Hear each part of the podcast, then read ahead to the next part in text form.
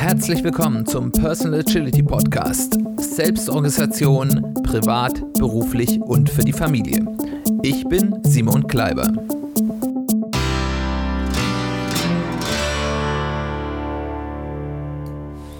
Herzlich willkommen zu einer weiteren Folge des Personal Agility Podcasts. Schön, dass du wieder eingeschaltet hast. Schön, dass du wieder dabei bist.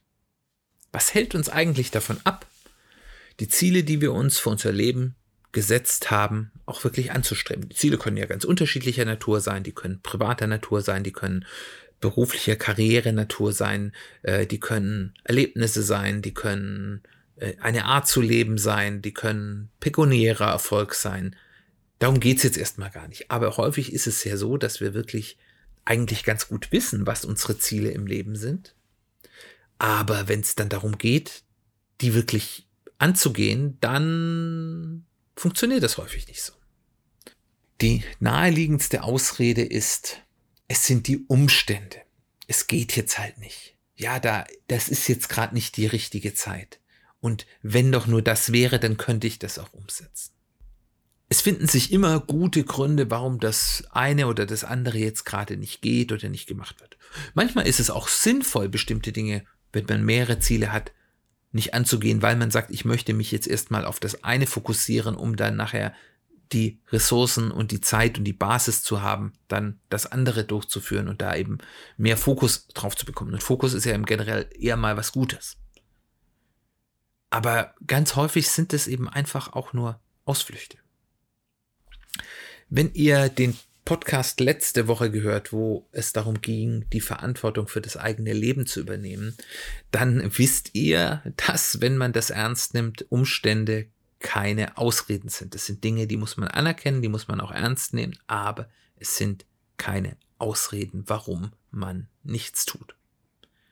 Wir sind nicht verantwortlich für diese Umstände, in die wir gekommen sind. Unter Umständen vielleicht schon, aber manchmal auch nicht. Aber wir sind dafür verantwortlich, wie wir mit diesen Umständen umgehen. Wenn wir also nicht ins Handeln kommen, dann liegt es nicht an den Umständen, dann wird vielleicht das Handeln schwerer, aber das Nichthandeln liegt immer an uns. Häufig ist es also entweder unsere Trägheit, dass wir sagen, ach, es ist jetzt so gemütlich und ich schaue jetzt lieber weiter Fernsehen oder ein paar TikToks an oder lese noch dieses Buch oder äh, schlaf einfach mal länger. Oder eben auch unser innerer Schweinehund. Ist ja so ein bisschen ein anderer Name für unser emotionales Erfahrungsgedächtnis, über das ich ja auch immer wieder hier gesprochen habe. Da haben wir dann so ein ungutes Gefühl, ah, wollen wir das wirklich anfangen? Und was ist denn, wenn das schief geht? Und vielleicht lieber nicht. Und ah, da könnte was passieren. Das ist so ein diffuses Gefühl, wo wir gar nicht so genau den Finger drauflegen, wo aber eben auch ein ganz wichtiger Teil unseres Denksystems uns zu verstehen gibt, ich habe da Bedenken, ich habe da in der Vergangenheit eh, Dinge erlebt, die klangen ähnlich, die haben sich ähnlich angefühlt und das war dann nicht so toll, lass es uns lieber sein lassen.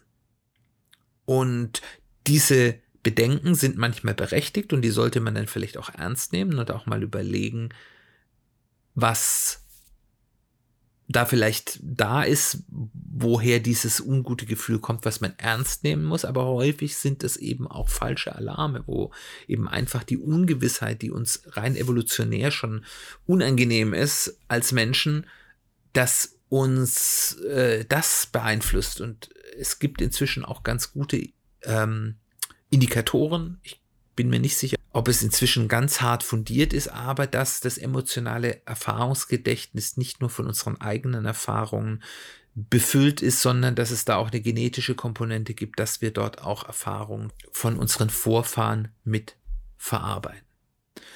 Also, die Trägheit oder der innere Schweinehund, das eine müssen wir überwinden, das andere muss man ernst nehmen, aber auch einordnen und vernünftig damit umgehen. Darüber haben wir ja auch schon bei der Geschichte über das Würmli äh, schon drüber gesprochen.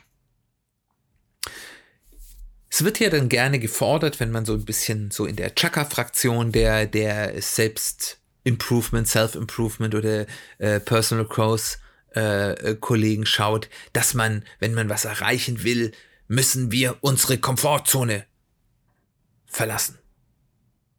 Das ist jetzt ja an sich nicht falsch, aber wie ihr schon ein bisschen hier in der Art und Weise, wie ich das gesagt habe, äh, sehen konntet, hat das auch so eine komische Konnotation. So, hau, hau, wir müssen Unglaubliches leisten, wir müssen Entbehrungen erleiden, wir müssen alles riskieren, äh, nur dann können wir was erreichen. Und das ist vielleicht nicht das, was wir wirklich wollen.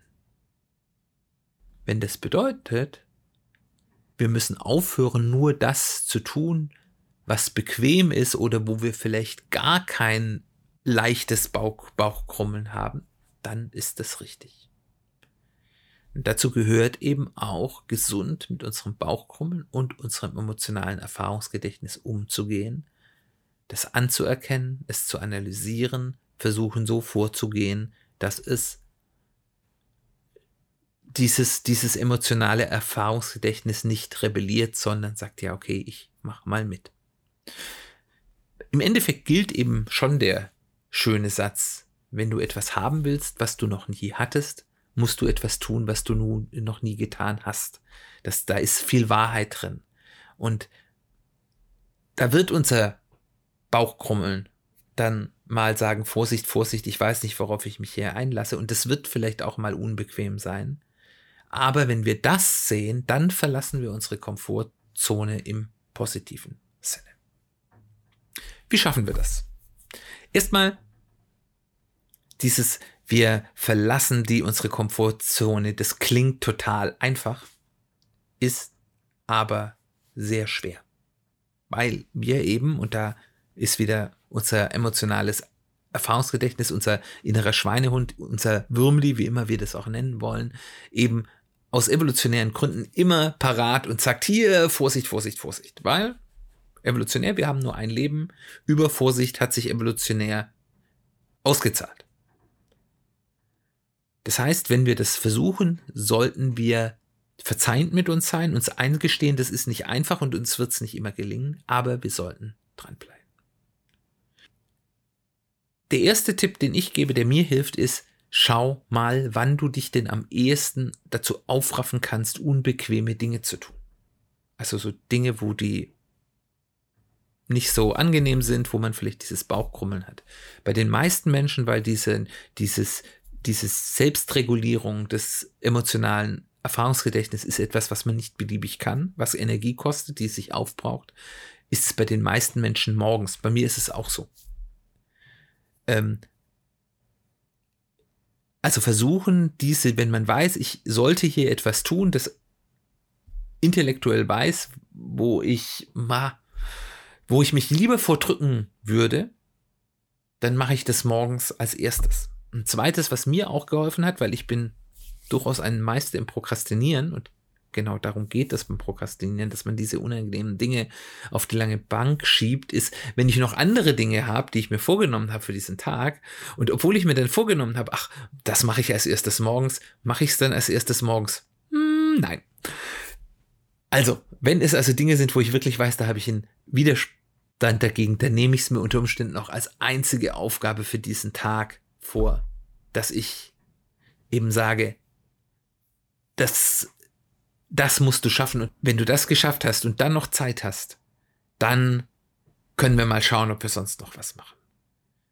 Also für mich ist zum Beispiel so ein ganz harmloses Beispiel, wenn ich Sport machen will, muss ich das morgens oder spätestens am frühen Nachmittag machen. Abends nach einem langen Arbeitstag kann ich mich persönlich nicht mehr zu Sport aufraffen. Also dieses berühmte, wir gehen nach der Arbeit nochmal irgendwo laufen oder ins Fitnessstudio äh, das kann ich total knicken, weil ich weiß ganz genau, äh, abends bin, ist mein, mein Selbstwille zu schwach, um mich dann da nochmal durchzuringen und dann fallen mir ganz, ganz viele tolle Gründe ein, warum es doch gar nicht so schlimm ist, wenn ich es jetzt heute nicht tue.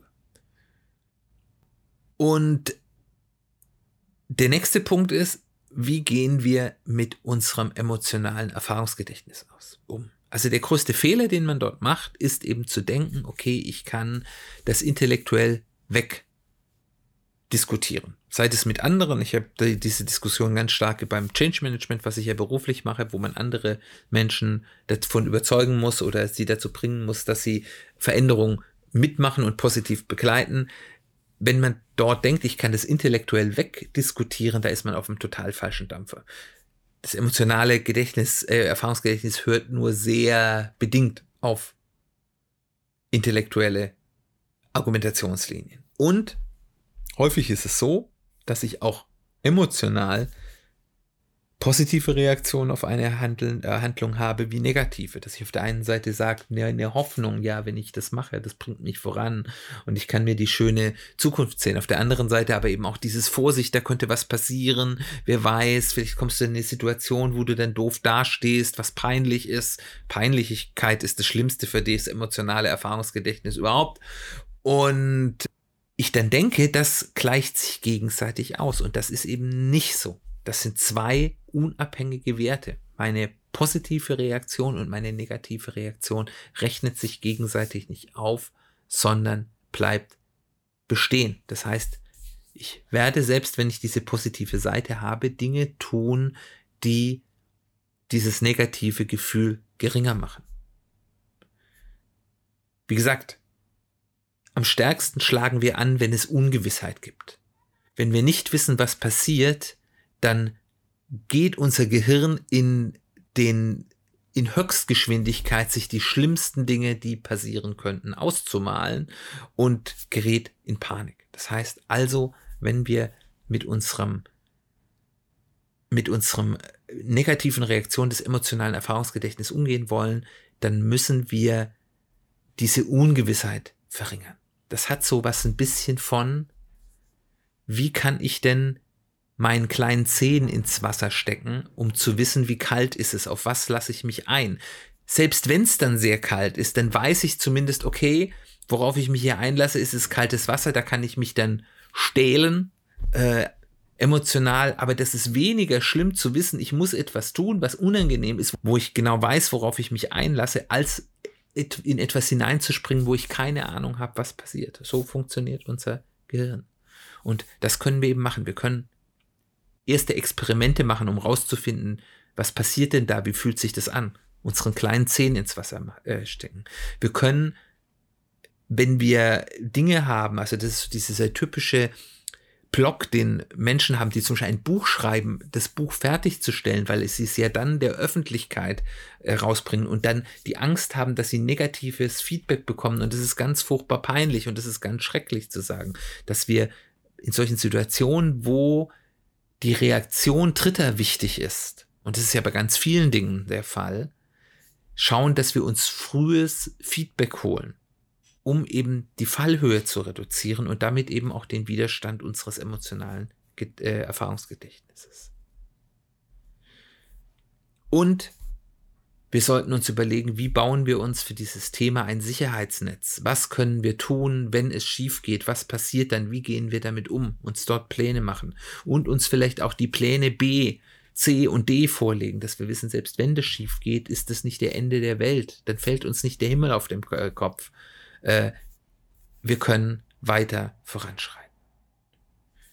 Mit diesen eigentlich relativ einfachen Schritten, die aber in der Durchführung gar nicht so einfach sind, kann man dorthin kommen, dass man eben eher Dinge umsetzt, dass man sich nicht von seinem inneren Schweinehund und den Fesseln der eigenen Trägheit, ja, Schachmatt setzen lässt und dann eigentlich Dinge, die man problemlos erreichen könnte, nicht erreicht, weil man sich einfach nicht getraut hat.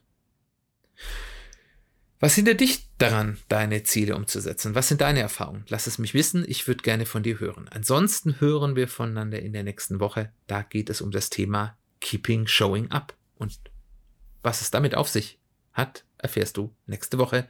Ich hoffe, du bist wieder dabei. Wir hören uns bald wieder.